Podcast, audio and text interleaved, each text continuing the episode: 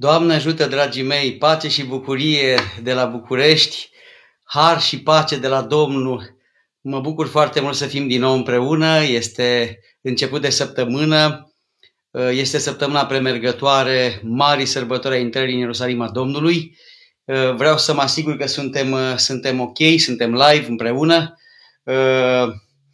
Vreau înainte de a începe absolut orice să ne rugăm Domnului pentru ca Duhul cel Sfânt să se atingă de mințile și de inimile noastre, ca să trecem dincolo de coajă și să ajungem la esențe împreună.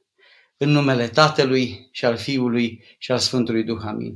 Împărate Ceresc, Mângâietorule, Duhul adevărului, care pretutindeni ești și toate le plinești, comoara bunătăților, dătătorule de viață, Vino și te sălășluiește într noi. Curățește-ne pe noi de toată întinăciunea și mântuiește bunule sufletele noastre. Să binecuvinteze Dumnezeu această seară, dragii mei, să ne ocrătească Dumnezeu cu harul său cel ceresc. Aș vrea să începem cu un uh, exercițiu de împreună cântare, dragii mei. Haideți să cântăm împreună.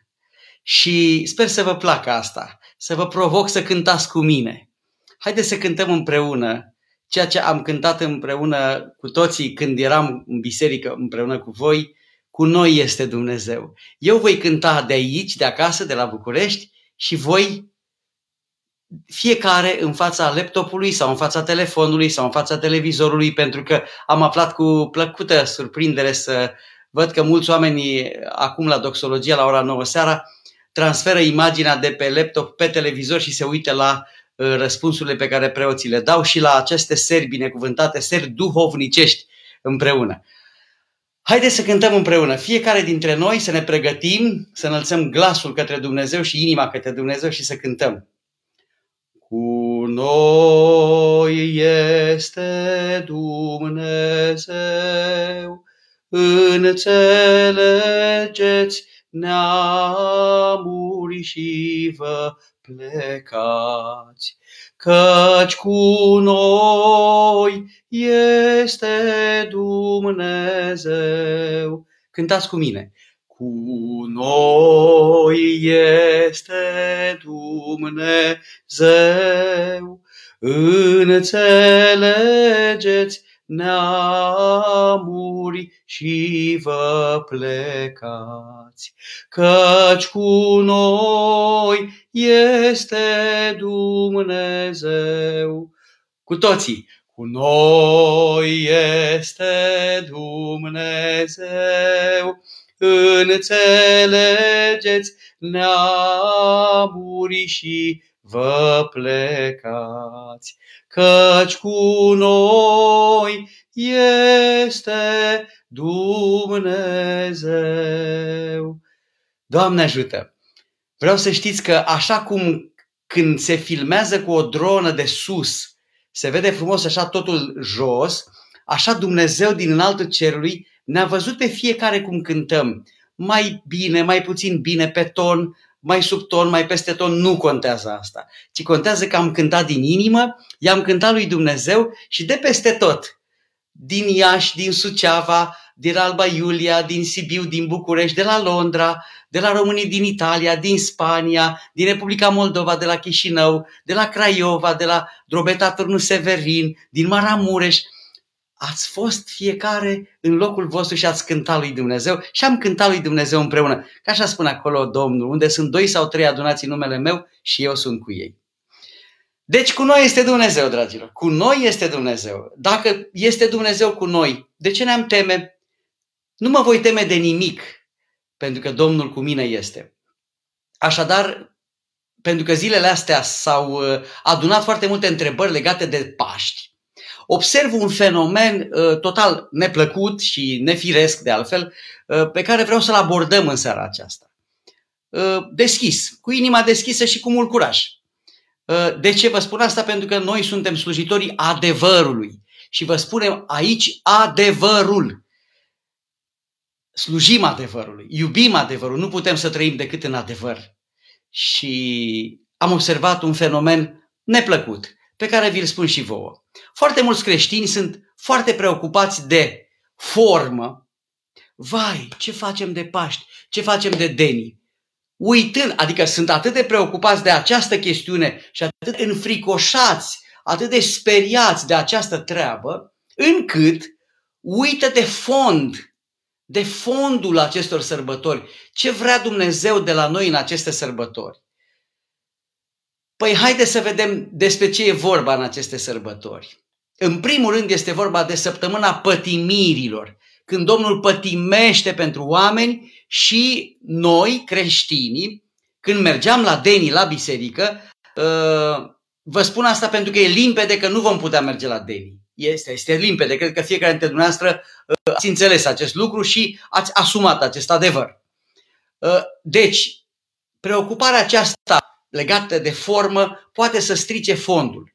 De ce vă spun asta? Pentru că noi în săptămâna mare ar trebui să împreună pătimim cu Domnul. Să împreună pătimim cu Domnul. Haideți să împreună pătimim cu Domnul și putem să împreună pătimim și de acasă.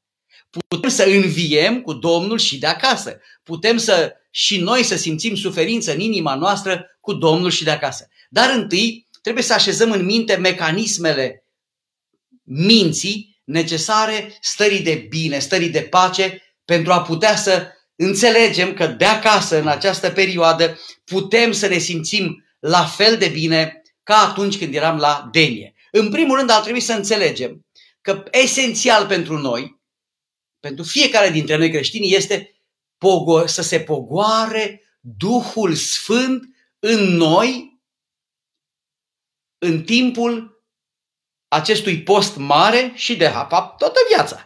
Dar pentru ca Duhul Sfânt să se pogoare, vă amintesc de la început faptul că Dumnezeu ne-a cerut ascultare de stăpâniri.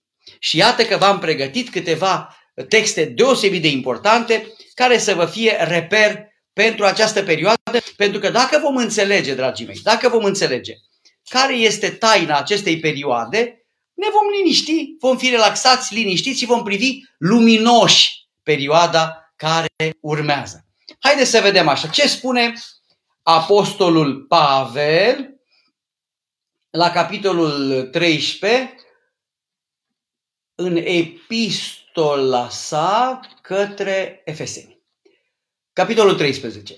Tot sufletul, tot sufletul, poruncă, dragii mei, tot sufletul să se supună în altelor stăpâniri. Căci nu este stăpânire decât de la Dumnezeu. Iar cele ce sunt rânduite de Dumnezeu sunt rânduite. Pentru aceea, cel ce se împotrivește stăpânirii, se împotrivește rânduierii lui Dumnezeu, iar cei ce se împotrivesc își vor lua o sândă. Așadar, Apostolul Pavel ne spune clar că este necesar ca noi creștinii să ne supunem stăpânirilor. De ce? Pentru că atunci când te supui stăpânirilor și când ești un bun creștin și un bun cetățean și aplici și pui în aplicare legile, nu comentăm cum sunt ele date, de cine sunt date, asta este deja judecată. Dar dacă noi suntem buni creștini, ne supunem stăpânirilor și creștinii sunt cei mai buni ascultători ai legilor. De altfel, deja voi toți, dragii mei, ați dat dovadă de mare civism atunci când ați înțeles că ar trebui să stați acasă și ați stat acasă, bisericile sunt goale și toți, creș- toți creștinii au dat dovadă de ascultare. De ce? Pentru că toți creștinii știm că prin ascultare curge voia lui Dumnezeu și prin ascultare curge harul lui Dumnezeu. Deci voi, dragii mei, acum sunteți în ascultare și stați în casă și vă umpleți de har, dragii mei, prin ascultare. Ascultând vă umpleți de harul lui Dumnezeu. De aceea vă îndemn, rămâneți în ascultare, rămâneți acasă așa cum legiuitorii o cer, pentru că prin ascultare curge voia lui Dumnezeu și voi acum, ascultând, vă umpleți de harul Duhului Sfânt. Un alt citat important este uh, tot al Apostolului Pavel în epistola către Tit. Adu-le aminte oamenilor, capitolul 3, versetul 1. Adu-le aminte oamenilor să se supună stăpânirilor și dregătorilor, să asculte și să fie gata pentru orice lucru bun. Iată, dragii mei, ce ne îndeamnă apostolul. Iar apostolul Petru, în întâia sa epistolă sobornicească, spune așa, fraților, supuneți-vă pentru Domnul, pentru Domnul, dragii mei, pentru Domnul, oricărei rânduiri omenești împăratului ca înalt stăpânitor. Împăratului ca înalt stăpânitor. Deci, la noi în România, împăratul este președintele, da? Nu are importanță dacă tu crezi sau nu crezi în ceea ce crede el ca om personal. Atenție! Noi, creștinii, acceptăm și asumăm legile și democrația ca, ca formă de conducere, ca principiu de bază al păcii sociale. Și atunci, în acest sens, iată că apostolul Petru, în întâia sa epistolă sobornicească, spune clar, supuneți-vă rândui, o rânduirii omenești împăratului ca înalt stăpânitor. Noi îl respectăm pe președinte ca președinte ales, ca înalt stăpânitor, în ascultare de el, ascultăm practic, iată ce vine mai departe Sfânta Scriptură și spune Apostolul Petru, dregătorilor ca unora care, ce, care sunt trimiși de Dumnezeu spre pedepsirea unora care sunt făcători de rele și spre lauda făcătorilor de bine, Că așa este voia lui Dumnezeu, ca voi, voi creștinii, prin faptele voastre cele bune, să închideți gura oamenilor fără de minte și fără cunoștință. Adică ascultând să, să, să, să-i reducem la tăcere pe cei care sunt cârcotași. Și spune mai departe Apostolul Petru ceva superb. Trăiți ca oameni liberi, dar nu ca și cum ați avea libertatea drept acoperământ al răutății, ci ca robi al lui Dumnezeu. Eu, dragii mei, Vasile, sunt rob al lui Dumnezeu, îl iubesc pe Dumnezeu, ascult cuvântul Sfintei Scripturi, mă supun stăpânirilor, respect legile pe cât pot de mult, încerc să ascult de ceea ce ni s-a spus în această perioadă și voi, cu ajutorul Bunului Dumnezeu, voi avea bucuria că respectând legea, Domnul trimite har, că sunt în ascultare și în supunere și asta mă ajută la smerenie și smerenia este mântuitoare. Deci vă îndemn, dragii mei, ca în această perioadă, în afară de a vă gândi, desigur, cum facem de Paști, cum facem de Deni, ce se va întâmpla de Paști, hai să ne gândim. Suntem în ascultare, ierarhii noștri vor rândui cele bune pentru noi, ceata creștinilor. Noi suntem supuși Sfântului Sinod. Sfântul Sinod va spune ne va da reglementări clare și concrete. Așa cum deja, ă, sigur că fiecare episcopie, arhiepiscopie, mitropolie ă, transmite slujitorilor săi în mod autonom ă, ce e de făcut în legătură cu Sfintele Sărbători de Paști. Așa cum deja în preasfințitul Justin de la Maramureș a transmis preoților o serie de măsuri legate de Sfintele Sărbători de Paști. Și preasfinția sa trimite practic fiecărui creștin câte o pastorală de înviere, preoții vor distribui Paștile frumos oamenilor și așa se va întâmpla de Paști. Deci n-ar trebui să ne îngrijorăm foarte mult pentru formă, dragii mei, ci ar trebui să ne gândim să avem fondul, să pătimim cu Domnul, să cântăm cu Domnul, să trăim săptămâna patimilor cu multă credință în sufletele noastre. Și tot legat de ascultare, dragii mei, și tot de rânduiala aceasta a ascultării, uh, v-am selectat ceva din Teric, din Patericul de la Optina, iată ce spune starețul Varsanufie, bine cunoscutul vostru pentru voi stareț Varsanufie, către fratele Nicolae Beliaev, cel care era cel mai apropiat ucenic al său. Fiule, în viață nu există evenimente întâmplătoare. Totul este așezat cu meșteșug.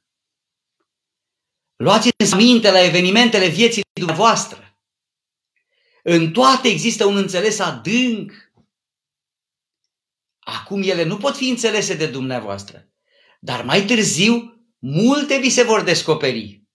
Așa, dragii mei, în toate avem înțeles adânc și creștinul care are maturitate duhovnicească are un înțeles adânc. Și mai departe, în Patericul de la 8, ne prăbușim dacă nu veghem permanent asupra curăției inimii noastre. Curăției inimii noastre, dragilor.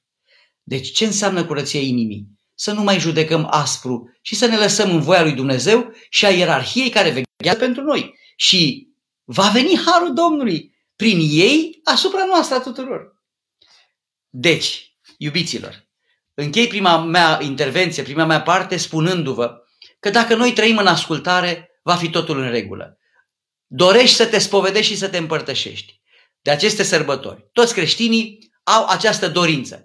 Creștinii buni, care au venit din totdeauna la biserică, cei care au fost duminical la biserică, cei care au ținut postul, nu vor fi lăsați de Dumnezeu, dragii mei. Dacă tu creștine ai o legătură cu preotul tău duhovnic, îl suni și preotul tău duhovnic vine și te binecuvintează. Uh, vreau să vă arăt o fotografie. Sigur că uh, tehnica asta nu mă ajută, nu mă pricep așa de bine, dar o să facem uh, poză în poză, ca să zic așa. Uitați cum spovedesc eu oamenii. O să vă pun să vedeți o fotografie de pe telefonul meu. O să pun fotografia aici mai aproape. Așa sper să vedeți.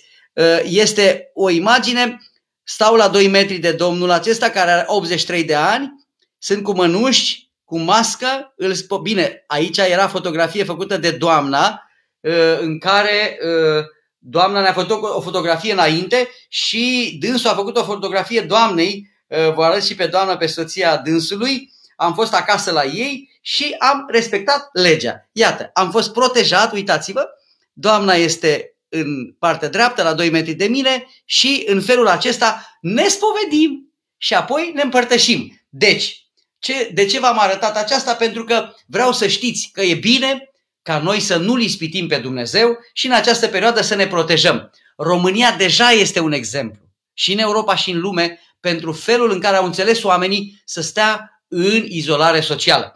Dăm slavă lui Dumnezeu că avem puțini morți. Să dea Dumnezeu să avem cât mai puțini morți. Suntem alături de frații noștri din Suceava. Ne rugăm pentru voi, dragii mei. Ne rugăm pentru sufletele celor care s-au dus la Dumnezeu și în același timp ne rugăm să întărească Dumnezeu pe toți, pe toate cadrele medicale și pe toți cei care au nevoie de putere, curaj și ajutor de la Dumnezeu. Am fost cu toții emoționați, dragii mei. Emoționați până la lacrimi atunci când am văzut moaștele Sfântului Ioan cel nou de la Suceava pe străzile orașului. Am fost cu toții emoționați când am văzut moaștele Sfintei Cuvioasă Parascheva și astăzi îmi spunea o doamnă pe care am spovedit-o că toată ziua am fost prin oraș în, în sectorul meu uh, de parohie să spovedesc uh, și îmi spunea o doamnă că s-a uitat la televizor și plângea când vedea pe Sfântul Dimitrie că a venit pe strada ei, pentru că biserica noastră e în piața universității și a trecut Sfântul și pe aici. Și spunea, o Sfinte, Sfinte, am venit și noi la tine și am stat zeci de ore la coadă și acum ai venit tu la noi, Sfinte Dimitrie. Deci este deja o emoție sfântă de trăire legată de de bucuria pe care credincioșii au avut văzând Sfintele Moaște venind prin oraș. Trupurile Sfinților și sufletele lor uh, mijlocesc, dragii mei, pentru că trupurile Sfinților sunt dovada prezenței Duhului Sfânt în trupul omului, iar sufletele lor vii mijlocesc pentru noi oamenii și ne întăresc în credință și ne dau putere și săvârșesc permanent minuni prin mijlocirea către Dumnezeu. Așadar, dragii mei, e limpede. Uh, limpede. Dacă suntem în ascultare, dacă suntem în dragoste, dacă suntem în smerenie, sărbătorile vor fi diferite față de alți ani, dar vom primi pe Dumnezeu în noi. Cum? Păi poate să-L oprească pe Dumnezeu ceva să ajungă la noi dacă noi ne dorim asta. Doar că ar trebui să ne dorim asta și nu forme. Dacă ne dorim cu adevărat asta, să ne dorim să-L avem pe Dumnezeu în inimile noastre, pentru că pe Dumnezeu, dragii mei, nu l-a oprit nimic nici ușile încuiate când a ajuns la apostoli, nici piatra mormântului groasă, nu l-a oprit pe Domnul nimic. Să ajungă, să ajungă să ne, să ne dea nouă salvarea și iertarea. Dar pentru asta, dragii mei, noi va trebui să avem în primul rând, dragii mei, gânduri bune, atenție mare la paza minții, pentru că în această perioadă toate gândurile astea vin lăvală peste noi, toate știrile, pentru că și media acum prezintă lucrurile cu, pentru setea asta de rating, uh, a prezintă lucrurile așa de dramatic, în așa fel încât uh, putem să ne speriem și nu e regulă să ne speriem. Iată, dragii mei, pentru paza gândurilor, pentru paza minții, v-am pregătit un text din Pateric, important ca să vă ajute puțin să vă păziți puțin de gândurile rele, pentru că, atenție, gândurile rele întâi înainte de a deveni stare, ele nu sunt ale noastre. Și ar trebui să avem mare grijă la paza minții ca să avem o stare bună, de, de, o stare spirituală bună, o stare de spirit bună. Iată ce spune Patericul.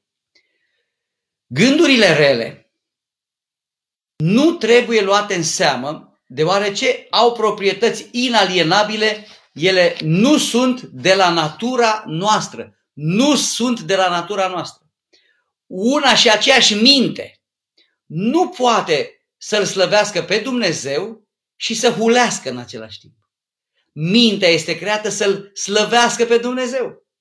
Unor asemenea gânduri rele nu trebuie să le dăm atenție, trebuie să le aruncăm ca pe un gunoi, ca pe ceva străin. Când vin gândurile rele de panică, de răutate, de judecată aspră asupra altor oameni. Acum suntem foarte tentați să judecăm. Dacă un anumit gând rău vine insistent în minte și inima se lipește de gândul acela și consimte la el, atunci trebuie să ne adunăm toate puterile și să aruncăm de la noi gândul acela. Cum putem să alungăm gândul acela? Și aici este răspunsul patericului care ne ajută enorm de mult. Putem să alungăm aceste gândurele cu ajutorul rugăciunii lui Isus și cu ajutorul Harului Duhului Sfânt prin spovedanie. Adică îl prăși pe diavol, îl spui pe diavol. Uite, părinte, am avut gânduri, mă chinuie gândurile rele. Și Duhul rău pleacă. Dar mai ales când nu avem duhovnicul aproape, putem să-L slăvim pe Dumnezeu, dragii mei, spunând, Doamne Iisuse Hristoase, Fiul lui Dumnezeu, miluiește-mă pe mine păcătosul. Și vă mai spun o rugăciune pe care am primit-o și eu la Sfântul Munte Atos, ca pe o recomandare când mi-e greu. Așa mi-a spus un pusnic, Părinte Vasile, când ți-e greu, uite, spune așa și spun și eu tot așa. El spune așa când îi e greu pentru că el trăiește în pustiu și comunică direct cu Dumnezeu în rugăciune trăită, autentic în inima lui. Și el spune așa, Doamne Iisuse Hristoase, Fiul lui Dumnezeu, miluiește-mă pe mine păcătosul și mă iartă. Și apoi spune, Iisuse Fiul lui Dumnezeu, Tu ești iubirea inimii mele, pe Tine te iubesc. Doamne Iisuse Hristoase, Fiul lui Dumnezeu, Tu ești iubirea inimii mele, pe Tine te iubesc. Și îmi spunea părintele, eu îi spun lui Iisus că îl iubesc și revărs iubirea mea către el și el revarsă iubirea lui către mine. Haideți să spunem împreună, dragii mei, Doamne Iisuse Hristoase, Fiul lui Dumnezeu, Tu ești iubirea inimii mele, pe Tine te iubesc. Și dacă îi spunem lui Dumnezeu că îl iubim, așa cum spune copilul mamei, mami te iubesc, și mama îi spune și eu te iubesc copilul meu. Așa spune și Domnul către noi și ne aduce pace, așa cum spune în Sfânta Scriptură, și vom veni la tine și vom face să lași în tine. Și Domnul va face să lași în noi, dragii mei. Deci dacă nu ne înfricoșăm, dacă nu ne speriem, dacă nu ne panicăm, fiind în ascultare, n-ai de ce să te panici.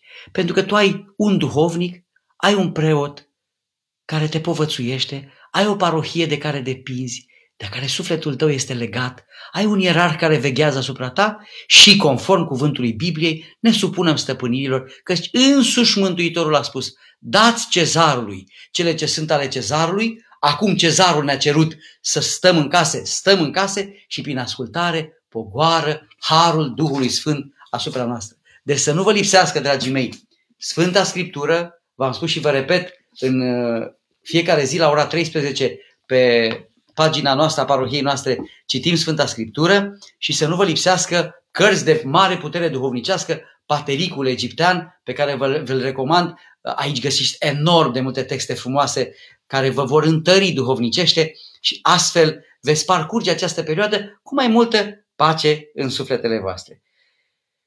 Aceasta a fost partea introductivă, dragii mei, și acum haide să vedem ce întrebări a spus frățiile voastre. Vă mulțumesc celor care ați cântat cu mine. Uh, Andreea, să rămână părinte, locuiesc în Italia de trei ani. Anul acesta este primul an în care aș fi putut să-l petrec în biserică, dar, din păcate, nici anul acesta nu este posibil, dar sufletul meu va rămâne în biserică. Draga mea, vreau să știi, Andreea, că dacă tu vei trăi în fiecare zi, în fața ecranului de data asta, dar și ecranul este un mod de a transmite har prin împreună lucrare, prin împreună rugăciune. Pentru că, atenție, Mântuitorul Iisus Hristos a spus, mergând în toată lumea, propovăduiți Evanghelia la toată făptura. Deci acesta, ce facem noi acum, este un mod în care noi comunicăm iubire. Eu îți spun acum, Andreea, că Dumnezeu te vede și în casa ta, tu înțelegi asta și primești bucurie. Iată, eu la București, tu în Italia. Este în sine un lucru extraordinar acesta. Gândește-te dacă nu aveam net, dacă nu aveam curent, Gândește-te ce se întâmpla cu bunicii și străbunii noștri când nu erau lăsați în, să, la, la, la biserică. În biserica mea, dragii mei, au avut loc niște tragedii. La biserica Sfântul Nicolae dintr-o zi este așezată în centrul capitalei la răspântie de drumuri, să spun așa. Și am acolo șase teatre. Teatrul Național aproape, Teatrul Odeon, Teatrul Excelsior, teatre foarte bune. Teatru mic, teatru foarte mic, teatre extraordinare, aproape. Și vreau să vă spun că cei de la Teatrul Odeon, în noaptea de înviere, pentru că în noaptea de înviere erau puși, dragii mei, să joace piese ca să nu meargă la slujbe în timpul comuniștilor. Și fugeau, fugeau din culise, dragii mei, actorii, și se rugau la Dumnezeu și veneau la biserică unde era Părintele Vasile Runcan, bătrânul, cel dinaintea mea, ă, la biserică și cântau Hristos a înviat, iar a treia zi erau chemați la cadre și dați afară sau persecutați. Deci, acum nu ni se cere să stăm acasă din rațiuni ideologice, ci din rațiuni igienice și sanitare. Și este important să fim în ascultare. Însă avem convingerea că ierarhii noștri vor găsi măsuri potrivite ca harul să ajungă la fiecare dintre voi. Deci, draga mea, dacă ești acasă și ești în rugăciune, vei, cu sufletul tău va fi primit bucurie. Simona, Doamne ajută, Părinte, îndrăznesc să vă întreb ce rugăciuni să fac pentru a mă căsători. Un preot mi-a spus acum câțiva ani, nu ce sunt de la Dumnezeu, nu înțeleg ce a vrut să spună Părintele. E, Părintele a fost plastic și uh, ți-a spus-o într-un mod mai ferm sau mai dur. Însă trebuie să știi, draga mea, că uh, actul acesta al căsătoriei este un act care ține, desigur, de modul în care îți exprimi tu voința ta liberă. Noi toți suntem sinteza propriilor noastre alegeri. E bine să știi asta, draga mea. Noi alegem în fiecare zi ce facem. Noi alegem să facem stânga-dreapta, stânga-dreapta, stânga-dreapta, să, să, să cunoaștem oameni, să cunoaștem pe cineva sau să nu cunoaștem pe cineva. Noi, draga mea, alegem pe cine cunoaștem. De aceea, pentru că există un timp pentru toate, ar, ar trebui să știi că există un timp în care ai putea să cunoști pe cineva. Dar depinde de tine. Tu trebuie să naști probabilitatea și posibilitatea să cunoști pe cineva. Tu ești aceea care vei, vei fi la, la cârma alegerilor tale ca să te căsătorește să cunoști un băiat. Ca să cunoști un băiat trebuie să fie cadru în care să cunoști un băiat. De aceea, dacă vei uh, înțelege taina aceasta, vei înțelege că depinde totul foarte mult de tine, dragă Simona. Dacă tu vei căuta să cunoști un băiat, să-ți deschizi inima, să fii deschisă către a cunoaște pe cineva, fără de păcat, desigur, că nu te costă nimic să cunoști pe cineva, să ieși la un ceai, să ieși puțin în oraș, să vă cunoaște, să ieșiți într-un parc și apoi să vezi ce e în mintea și în sufletul acelui băiat. Dar ă, îți fac o paralelă și îți dau o pildă legată de asta. A venit o tânără la mine care a terminat facultatea și m-a întrebat, părinte, vreau să iau un job. Foarte bine că vrei să iei un job. Dumnezeu să-ți ajute. Dar spune ea, părinte, rugați-vă pentru mine. Și eu i-am spus așa, uite, dacă ar fi să luăm împreună un sac greu, dacă eu l-aș lua deoparte, sacul acela, și tu l-ai luat de partea cealaltă, și dacă eu aș lăsa sacul jos, n-ai putea duce sacul. Deci ca să ducem amândoi sacul, adică ai o problemă și vrei să o rezolvi, hai să ducem amândoi sacul, problema.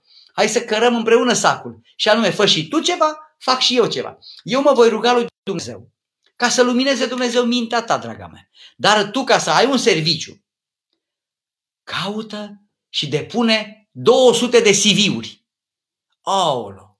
Păi și câte ai depus până acum? Păi am depus 5 CV-uri. Păi, draga tati, dacă tu ai depus doar 5 CV-uri, cum vei cunoaște tu oare cum vei reuși tu oare să iei serviciu? Deci așa spun și ție, dacă tu stai acasă, mergi la serviciu, te întorci acasă, mergi la serviciu, cum vei putea tu oare cunoaște un băiat? Dacă vrei să te căsătorești, va trebui mai întâi să cunoști pe cineva. Deci mărește probabilitatea de, sau posibilitatea, posibilitatea de a cunoaște pe cineva și încet, încet și în har, rugându-te lui Dumnezeu, te va lumina Dumnezeu să cunoști un băiat potrivit. Să știi că în comunitățile parohiale există foarte mulți tineri care s-au căsătorit. În biserica noastră, cred că opt cupluri s-au legat anul trecut, în 2019, din biserică. Cum?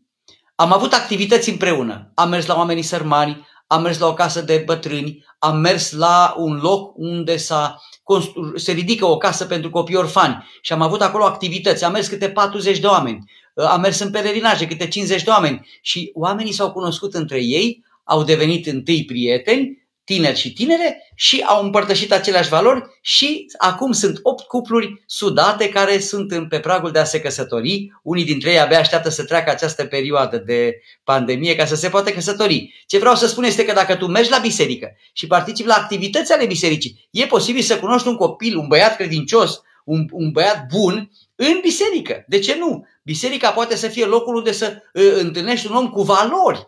Pentru că după Sfânta Liturghie, după ce te miruiești, vă mai adunați, mai stați de vorbă între ei, dacă există un departament de tineri ai bisericii, în parohia noastră există uh, un departament de tineri ai bisericii, s-au cunoscut ucenici de-ai mei, au prietene din biserica noastră. Pentru că le-au cunoscut acolo, sunt credincioase, au valori morale, uh, se, se văd și se duc și fiecare acasă la el, nu se duc să facă păcate, Doamne iartă-mă, uh, urăciuni, ci sunt serioși și astfel căsătoria este o binecuvântare în felul ăsta.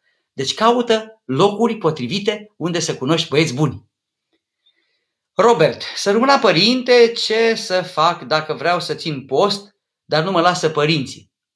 Tot ascultare trebuie făcută, la fel cum facem sub stăpânire, cu stăpânirea? Robert, e important să mai am un amănunt aici, să știu vârsta ta, Robert.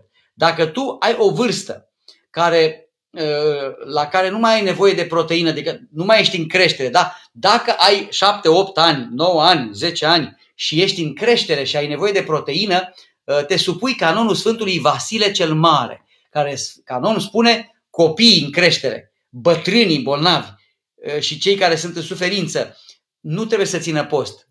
Pot să țină post cei care sunt în putere ca postul să fie bucurie. Și aici e important să știi, dragul meu Robert, că dacă ești un tânăr care ai, de exemplu, 20 un pic de ani, poți să spui părinților tăi că tu faci această alegere să ții post și să nu mănânci de dulce. Dacă ea, mama ta îți gătește carne, nu o mânca. Dacă tu faci această alegere și nu vei mânca uh, de la mama ta carne astăzi, nici mâine, nici poi mâine, te asigur că mama ta care te iubește, chiar dacă va fi nemulțumită la început, îți va găti de post pentru că va vedea hotărârea ta. Deci dacă ai o vârstă, dacă ai trecut de 18 ani și poți să ții post și ai tăria să o faci, fă-o, dragul meu, și ține post. Grigore. De ceva vreme mă încearcă gândul să intru în viața monahală. Am 17 ani. Sunt în clasa 10. Ce să fac? O, Grigore, dragul meu, dragul meu, Grigore. Tu copile bun. Tu, dragule, mi-ai adus aminte de copilăria și de adolescența mea. Eram tot clasa 10 Grigore și m-am dus la mănăstirea Schitu Sitaru, care ține de mănăstirea Căldărușani. Eu verile mergeam la mănăstire, Grigore, drag. Și stăteam la mănăstire de la 15 iunie până la 15 septembrie. Și în clasa 10 m-am dus la mănăstire, acolo era părintele Damian Stareț și părintele Gerasim, un monah îmbunătățit, absolvent de două facultăți, uh, facultatea de drept și teologie, un mare monah cult și iubitor de Dumnezeu. Și acești doi monahi uh, minunați au uh, reclădit viața monahală la schitul Sitaru. Și am mers acolo toată vara și am stat la schit și la miezul nopții și slujeam și așa de fericit eram, eram în clasa 10 Și când am venit în toamnă, după clasa 10 când am venit acasă la bunicii mei, că am fost crescut de bunici, la bunicii mei să încep din nou școala, m-am dus și am spus bunicului meu, bunicul meu, vreau să fiu monah, vreau să devin monah. Și bunicul a zis, nu. Cum adică? Cum adică nu vrei să mă lași să fiu monah, bunicule? Nu. Te duci și faci armata? Faci seminarul teologic dacă îți place? După ce faci armată, vorbești cu fete și dacă vorbești cu fete și vezi că îți place să, să cunoști o fată, căsătorește-te. Dacă vezi că n-ai atracție către zona asta, călugărește-te. Dar nu vii la mine și îmi spui acum la 17 ani că vrei să fii monah, te duci în mănăstire, după care te îndrăgostești de o fată și pleci din mănăstire. Nu, tată, nu, nu faci asta. Și bunicul meu a avut dreptate. La 16 ani și am intrat și jumătate, am intrat în seminarul teologic.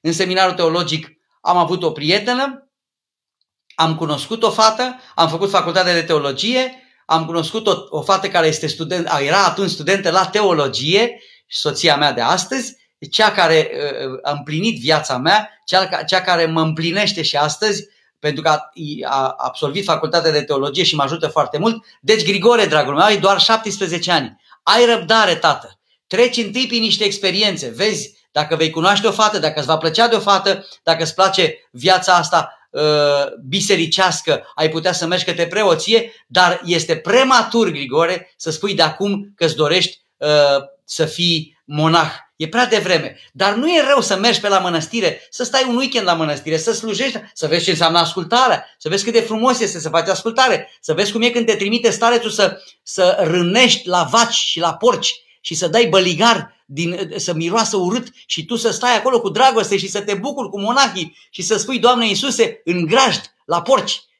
Asta să faci. Pentru că să știi că mănăstire nu înseamnă așa să stai și să citești cărți și să-i cânți lui Dumnezeu și slujbe. Pentru vizitatorii așa fe, feeric, așa acest peisaj. Tată, monahismul înseamnă ascultare. Ascultare de stareți. N-ai voie să faci nimic fără ascultare.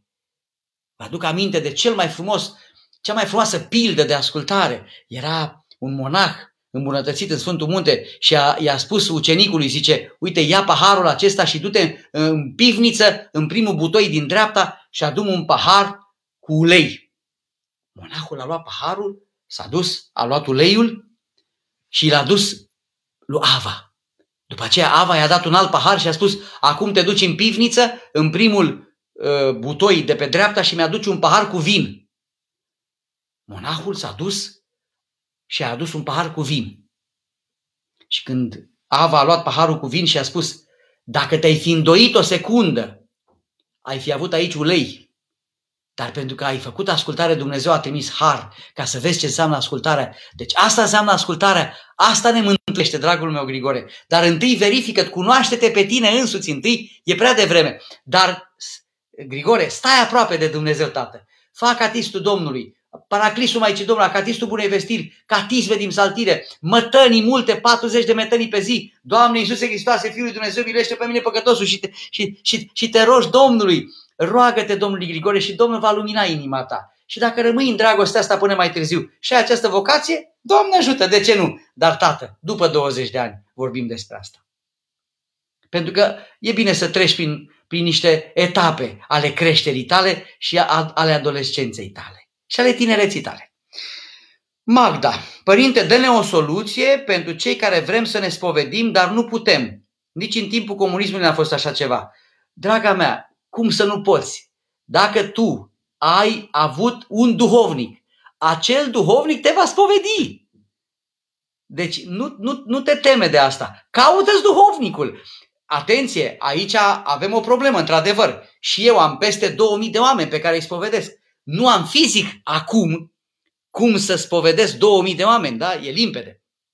Dar cei care veneau la mine și sunt, veneau duminical la biserică, pe care îi cunosc pe nume aproape pe toți, pe care îi am duminical la biserică. Vin la biserică, ei mă cunosc, eu îi cunosc. Deja m-au sunat, i-am programat, merg acasă la ei și spovedesc. Deci dacă tu, draga mea, ai fost apropiată de biserică, vei fi spovedită în această perioadă. Nu te teme de asta. Roagă-te lui Dumnezeu, Doamne, dă duhovnicului meu timpul necesar să mă spovedească și pe mine. Și mai este ceva, dacă, de exemplu, te-ai spovedit deja la începutul postului. Uite, a fost o doamnă, Alexandrina, care m-a sunat acum o oră și mi-a spus, părinte, eu m-am împărtășit deja de două ori, în primele două săptămâni ale postului mare. Nu vreau să mă mai împărtășiți acum, că știu că sunteți ocupat, dar veți veni după Paște și mă, mă, mă veți povedi și mă voi împărtăși. Sigur că da, draga mea, Doamne, așa voi face. Deci sunt oameni care ne menajează pe noi preoții și le mulțumim pentru asta, spunându-mi, Doamna, cu atâta noblețe, părinte, spovediți pe cei care au mare nevoie. Eu parcă am fost așa cu minte zilele astea, am ținut post, n-am avut păcate mari, lăsați, spovediți pe alții care au nevoie. Deci asta e frumos, uh, draga mea. Deci caută-ți duhovnicul și te vei spovedi. Flori. De trei ani nu reușesc să mă stabilesc la un loc de muncă. Găsesc mereu serviciu, dar mai mult de o lună nu pot să stau. Ce să fac? Flori, draga mea, trebuie să cauți care sunt cauzele pentru care nu s-a întâmplat să continui acest, uh, lucrarea la acest loc de muncă. Hai să găsim cauzele.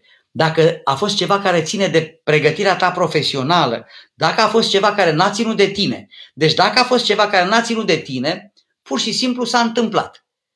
Și poți ca la al patrulea an, în al patrulea an să reușești. Dar tu trebuie să fii foarte atentă la detaliul acesta. Iată ce spune aici părintele în uh, Patericul de la Optina. A, am citit la început și îți spun încă o dată și ție asta. E un text care te va ajuta. Luați aminte la evenimentele vieții dumneavoastră.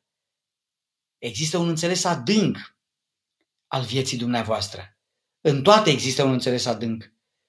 Poate acum nu înțelegi, dar mai târziu vei descoperi. Deci e posibil ca un serviciu extraordinar să vină în anul ăsta, poate, după ce se termină pandemia asta. Și nu te îngrijora de asta, tu ești în mâna lui Dumnezeu. dă lui Dumnezeu îngrijorarea ta. Doamne, uite, Doamne, de trei ani parcă nu, nu sunt statornică. Dăm, Doamne, putere și uită-te puțin la cauze și Dumnezeu te va lumina, draga mea. Mai departe, drag părinte, îți, a, îți mulțumesc pentru această formulare frumoasă. Elena, drag părinte, aș dori să știu ce înseamnă când în vis se arată un sfânt. Ei, draga mea, eu ca om care am trăit și am stat, mergeam și vara la Părintele Cleopa cu bunicul meu, aveam de la Părintele Cleopa o foarte mare duritate în răspunsuri când vorbeam de vise. Și îi spunea câte cineva, Părinte Cleopa, am, am visat cu tare și am visat ceva și, și spunea, hăi, femeie, băi, nu credem în vise și dacă ar veni Hristos la tine, spui că ești nevrednică. Deci, draga mea, nu crede viselor. Pentru că n-a rânduit Dumnezeu ca noi să aflăm adevărurile din vise, ci din realități. Sigur că dacă tu ai simțit o mângâiere în acel vis, că a venit un sfânt la tine, ai o mângâiere uh, în inima ta, te bucuri de asta și atât. Dar nu dai interpretare viselor consideră-te nevrednică, pentru că sunt mulți care vin și la noi la spovedit și ne spun, vai părinte, am visat câine, nu știu ce se întâmplă, am visat copil, nu știu ce se întâmplă, tot felul de prostii. Nu credem viselor și nu le interpretăm, că dacă ai visat nu știu ce, nu știu ce ți se întâmplă. Încearcă să înțelegi că întotdeauna cuvântul Domnului este limpede, este la vedere și asta îi place lui Dumnezeu. Adevărul este spus la lumină, iar cei care au fost vrednici să viseze, au fost oameni sfinți și nu suntem noi atât de sfinți încât să primim uh, de la Dumnezeu uh, darul acesta. Ana, ce ar trebui să fac să îl iubesc mai mult pe Dumnezeu? Dragă Ana, ca să-L iubești mai mult pe Dumnezeu, ar trebui să-L cunoști mai bine pe Dumnezeu. Aceasta este viața, spune Sfânta Scriptură. Aceasta este viața veșnică, să te cunoască pe tine adevăratul Dumnezeu și pe Iisus Hristos pe care l-ai trimis. Deci, draga mea, ca să-L iubești mai mult pe Dumnezeu, ar trebui în primul rând să scrănești mintea și inima, ca atunci când te îndrăgostești, Ana. Uite-te, citește în viața Sfintei Ecaterina, uite, vezi în spatele meu, acolo este în partea de jos, uite exact aici undeva, este Sfânta Ecaterina. Uh, uite aici undeva, Sfânta Ecaterina. Uh, uite, a, a, aici, uite aici, este Sfânta Ecaterina. Sfânta Ecaterina s-a îndrăgostit de Hristos. Și Dumnezeu i-a vorbit Sfintei. Ă, cum poți tu să te îndrăgostești de Domnul citind Biblia și văzând faptele extraordinare făcute de Domnul? Citind cuvântul lui Dumnezeu citind epistolele din Sfânta Scriptură, citind cărți duhovnicești, deci tu permanent, dacă ai preocuparea minții să, să vorbești despre Dumnezeu, despre faptele mărețe ale Lui, îl vei iubi. Deci este un act de îndrăgostire, draga mea. Atunci când cunoști un băiat și vezi că este virtuos, că este minunat, că este un băiat bun, că este un băiat serios, îl apreciezi, te îndrăgostești. Din păcate, cu bărbații se întâmplă uneori să descoperi după că n-a fost chiar așa. Dar cu Dumnezeu nu va fi niciodată așa. Dumnezeu nu te va trăda niciodată, nu te va părăsi niciodată. Ți se va oferi de câte ori tu vei dori să-L ai, va veni la tine. Dar caută-L pe Dumnezeu în cunoaștere, citind, citind, căutând să vorbești despre El, căutând lucruri frumoase și asta îți va hrăni mintea și totul din minte se va duce în inimă și în inima ta vei simți o căldură. Această căldură vine pe aceste două căi. Cunoașterea, revelația supranaturală și cea naturală. Și dacă vei avea parte de cele două, va fi minunat. Dar pentru asta va trebui să cunoști, citind mult și rugându-te mult, vorbim cu el. Andreea, îmi, putea, îmi puteți recomanda trei cărți care m-ar putea ajuta la vârsta de 20 de ani? Sigur că da, Andreea. Uh, domnul profesor Ciomâzgă, Constantin Ciomâzgă, are o carte extraordinară. Se întorc morții acasă.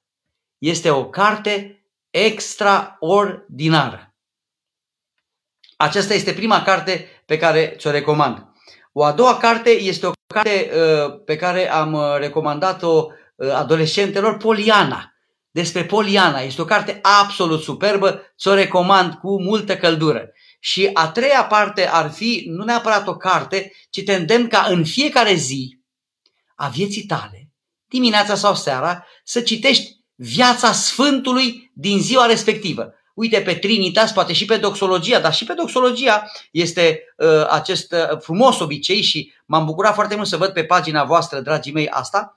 În ziua unui sfânt, da, este pe cover sfântul respectiv. Astăzi sărbătorim pe Sfântul Tihon și, sau un alt sfânt. Și tu citești viața acelui sfânt. Citind viața acelui sfânt, draga mea, vei avea o mare bucurie în inima ta. Și contează foarte mult să te hrănești, draga mea, să te hrănești în inima ta din viețile sfinților, citește Poliana și citește cartea Se întorc morții acasă, o carte extraordinar de bună, pe care ți-o recomand și e potrivită pentru vârsta ta. Vei vedea în cartea aceea, draga mea, ce a însemnat și ce înseamnă să-L iubești pe Dumnezeu și să-ți iubești dușmanul.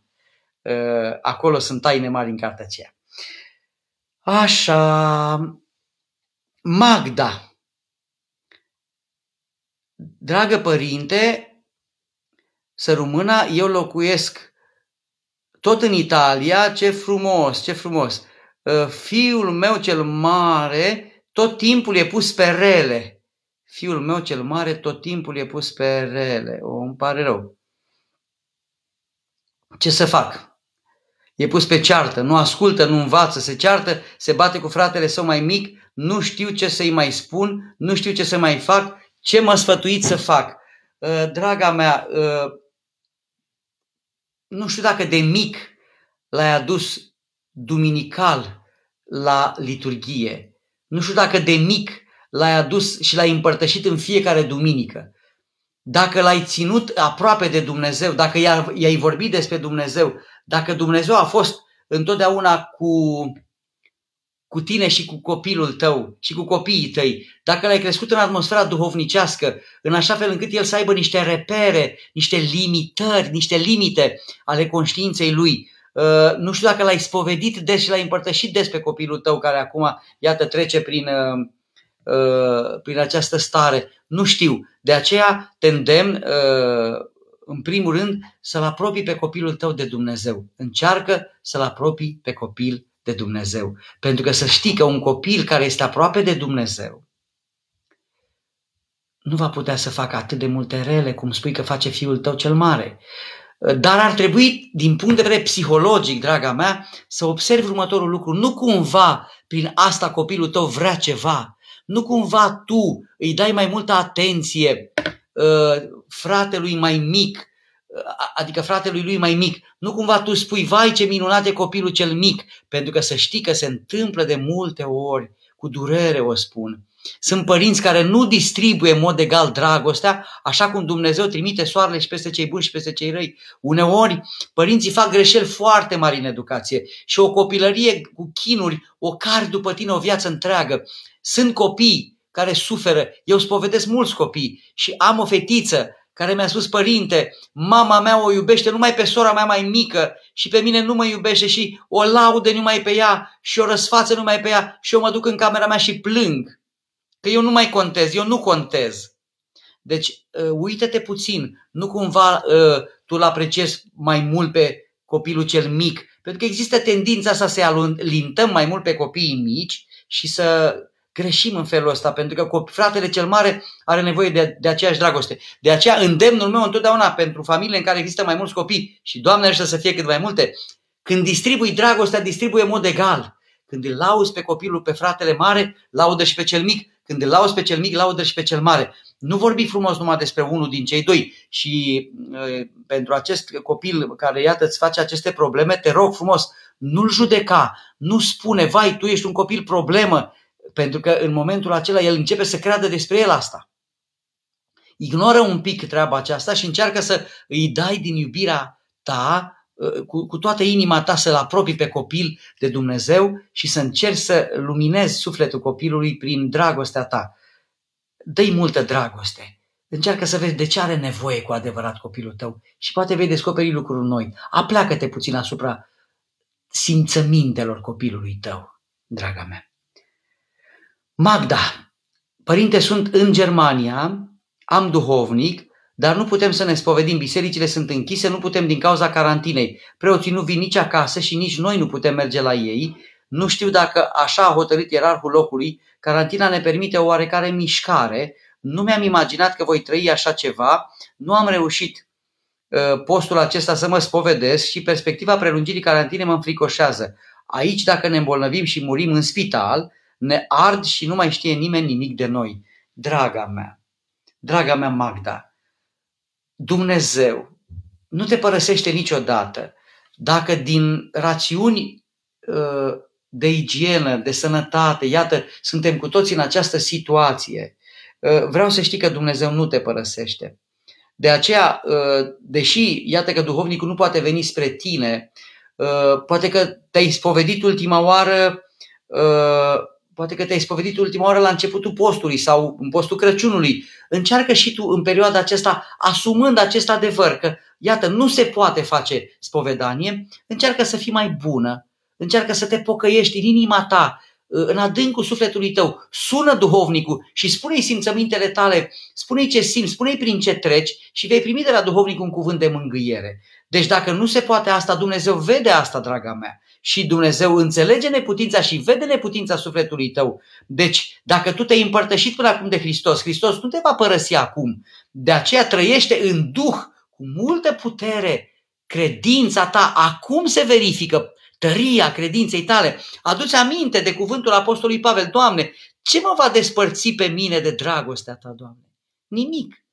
Ia gândește-te tu că înainte creștinii erau persecutați și omorâți. Acum și asta este o formă de pocăință și uh, o suferință, că iată, nu poți să ai duhovnic și nu poți să te spovedești, dar caută-l, caută-l și dacă nu-l găsești, intre pe internet, caută un număr de telefon, poate al unui alt preot, caută să primești har de la un preot și în același timp vreau să știi că dacă te vei ruga fierbinte lui Dumnezeu neîncetat și dacă vei fi în har, Dumnezeu nu te va părăsi. Există mai multe moduri de a ne împărtăși de Hristos. Părintele Cleopa ne povestea de cinci feluri de a te împărtăși de Hristos. În rugăciune poți să te împărtășești de Hristos. În comuniune de iubire, dacă tu suni o altă persoană care are valori creștine și vorbești despre Dumnezeu, unde sunt doi sau trei adunați în numele meu, eu sunt cu ei. Deci ă, împărtășește-te de Hristos, iată cum ai făcut acum. Tu acum ai ascultat cuvântul lui Dumnezeu, te-ai întărit duhovnicește, în inima ta ai simțit o încurajare, o întărire duhovnicească. Doamne, Tu nu mă părăsești, Doamne, când zici la Împărate Ceresc, de exemplu, uh, te rog să faci rugăciunea uh, cu multă atenție și cu multă trăire. Când spui Împărate Ceresc, Mânghietorule, Duhul adevărului, care pretutindene și toate îl împlinești vistierul bunătăților, dătătorule de viață, vino, vino și te sălășluiește în noi. Îi cer să vină, el atunci vine, să crezi și să simți în inima ta că Dumnezeu vine în inima ta, draga mea. Și Dumnezeu va fi acolo și biserica ta va fi casă, casa ta va fi biserica lui Hristos. Și te vei împărtăși cu el nevăzut, în duh și în adevăr. Adevărații închinători sunt cei care mi se închină în duh, adică să simți în duh trăirea rugăciunii și în adevăr, că tu ești în adevăr. Așadar, poți să te împărtășești cu Hristos în casa ta, în duh și în adevăr, dar caută, caută să primești binecuvântarea unui părinte zilele acestea. Părinte de trei ani, locuiesc în Anglia, salut și salut pe toți românii din Anglia, din UK. Uh, am fost la Londra și am ținut un cuvânt acolo, am slujit cu părintele Constantin. Tare bine m-am simțit în, uh, în Londra, la biserica din centrul Londrei 6-700 de români erau la slujbă și sigur că e dureros acum pentru toți, nu numai pentru ei, că ne e greu fără voi, dragilor, și vouă vă e greu fără noi, nu ne putem vedea fizic, dar în duc suntem împreună. Vă salut și vă binecuvintez pe toți cei care locuiți în Marea Britanie, în Spania, în Italia, în Germania, în Franța, în America și peste tot. Dumnezeu să vă ocrotească, să vă binecuvinteze. Suntem aproape, dragilor, iată în modul acesta. Deci, uh, Andreea îmi spune, părinte, locuiesc de trei, uh, uh, de trei ani locuiesc în Anglia, studiez actoria. Ce părere aveți despre această meserie? Draga mea, vreau să spun că actoria este o meserie foarte frumoasă. Spovedesc mulți actori și vreau să spun că am un actor care locuiește acum în Iași, tocmai s-a pensionat, a fost actor la teatrul de comedie Uh, vreau să-ți spun că juca cu Bartoș, uh, cu mari, cu actori de la teatru de comedie, cu actori buni tineri, uh, cu Bendeac, cu Bartoș, cu actori tineri de, din noua generație și vreau să vă spun că e un mare, un mare actor, Eugen Racoții îl cheamă. Și înainte să meargă la piesă, venea pe la biserică și intra în biserică și se ruga, Doamne, dă-mi inspirație, Doamne. Și primea inspirație de la Dumnezeu. Deci se poate, draga mea, să slujești pe Dumnezeu și să fii actriță. Să-ți ajute Dumnezeu să fii o actriță bună. Dar atenție, pune doar lucrurile în oale diferite. Adică, nu accepta niciodată nimic imoral.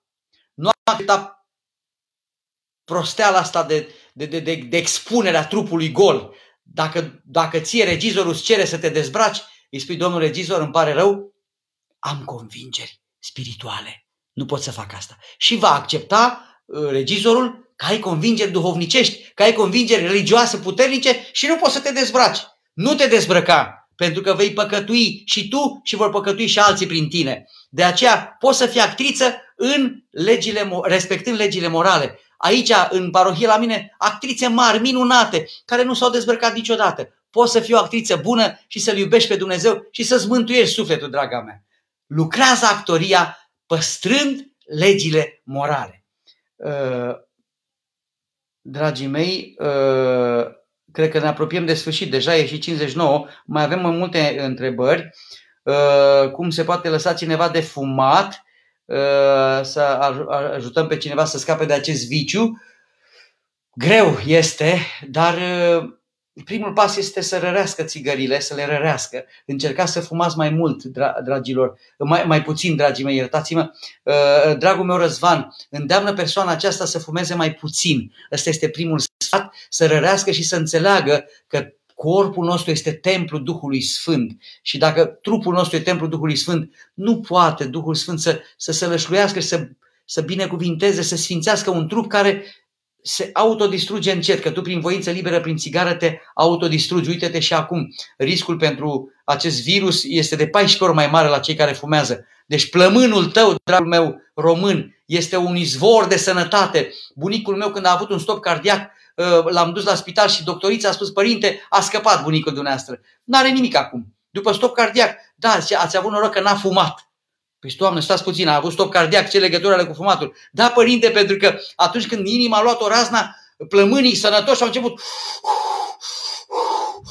și plămânii au reașezat inima pe ritmul ei. Deci dacă ai niște plămâni sănătoși, vei trăi mai mult, vei fi mai sănătos în ceilalți ani ai vieții tale. Ă, încearcă să-l convingi pe cel care fumează de treaba aceasta. Închei cuvântul meu prin a vă spune că Paștile aici se petrec. Denile aici se petrec. Dacă tu vei trăi autentic în ascultare, în credință, în zmerenie, supunându-te stăpânirilor ca de la Dumnezeu și să spui, Doamne, dacă mi s-a cerut asta, eu ca bun creștin sunt primul care respect legile. Gândiți-vă că în secolele 2, 3, 4, creștinii, când, când s-a dezvoltat creștinismul atât de mult, când au murit milioane de martiri, creștinii erau cei mai buni cetățeni ai Romei, cei mai buni, respectau legile și noi ar trebui să fim creștinii, noi creștini ar trebui să fim cei care respectăm legile, respectăm reglementările legale și ne supunem și în smerenie și în ascultare vine Harul Duhului Sfânt asupra noastră. Așadar, vă doresc ca denile și sărbătorile să le petreceți cu inimile deschise și Dumnezeu va pogorâ în inimile voastre. Închei cuvântul meu prin a vă îndemna să rămâneți pe doxologia. Mă uit des la doxologia și văd cât de multe postări bune și folositoare. Să dați slavă lui Dumnezeu că aveți această mână de tineri inimoși care fac lucruri minunate la doxologia pentru ca voi să primiți hrană duhovnicească. Această hrană duhovnicească să vă fie reper și rămâneți conectați cu preoții, cu monahii, cu site-urile duhovnicești și nu vă veți simți singuri niciodată, pentru că nu suntem singuri niciodată. Dumnezeu este cu noi. Și haideți la final acum să mai cântăm o dată împreună cu bucurie. Cu noi este Dumnezeu Înțelegeți neamuri și vă plecați, Căci cu noi este Dumnezeu. Cu noi este Dumnezeu. Pace și bucurie de la București, dragii mei. Doamne ajută!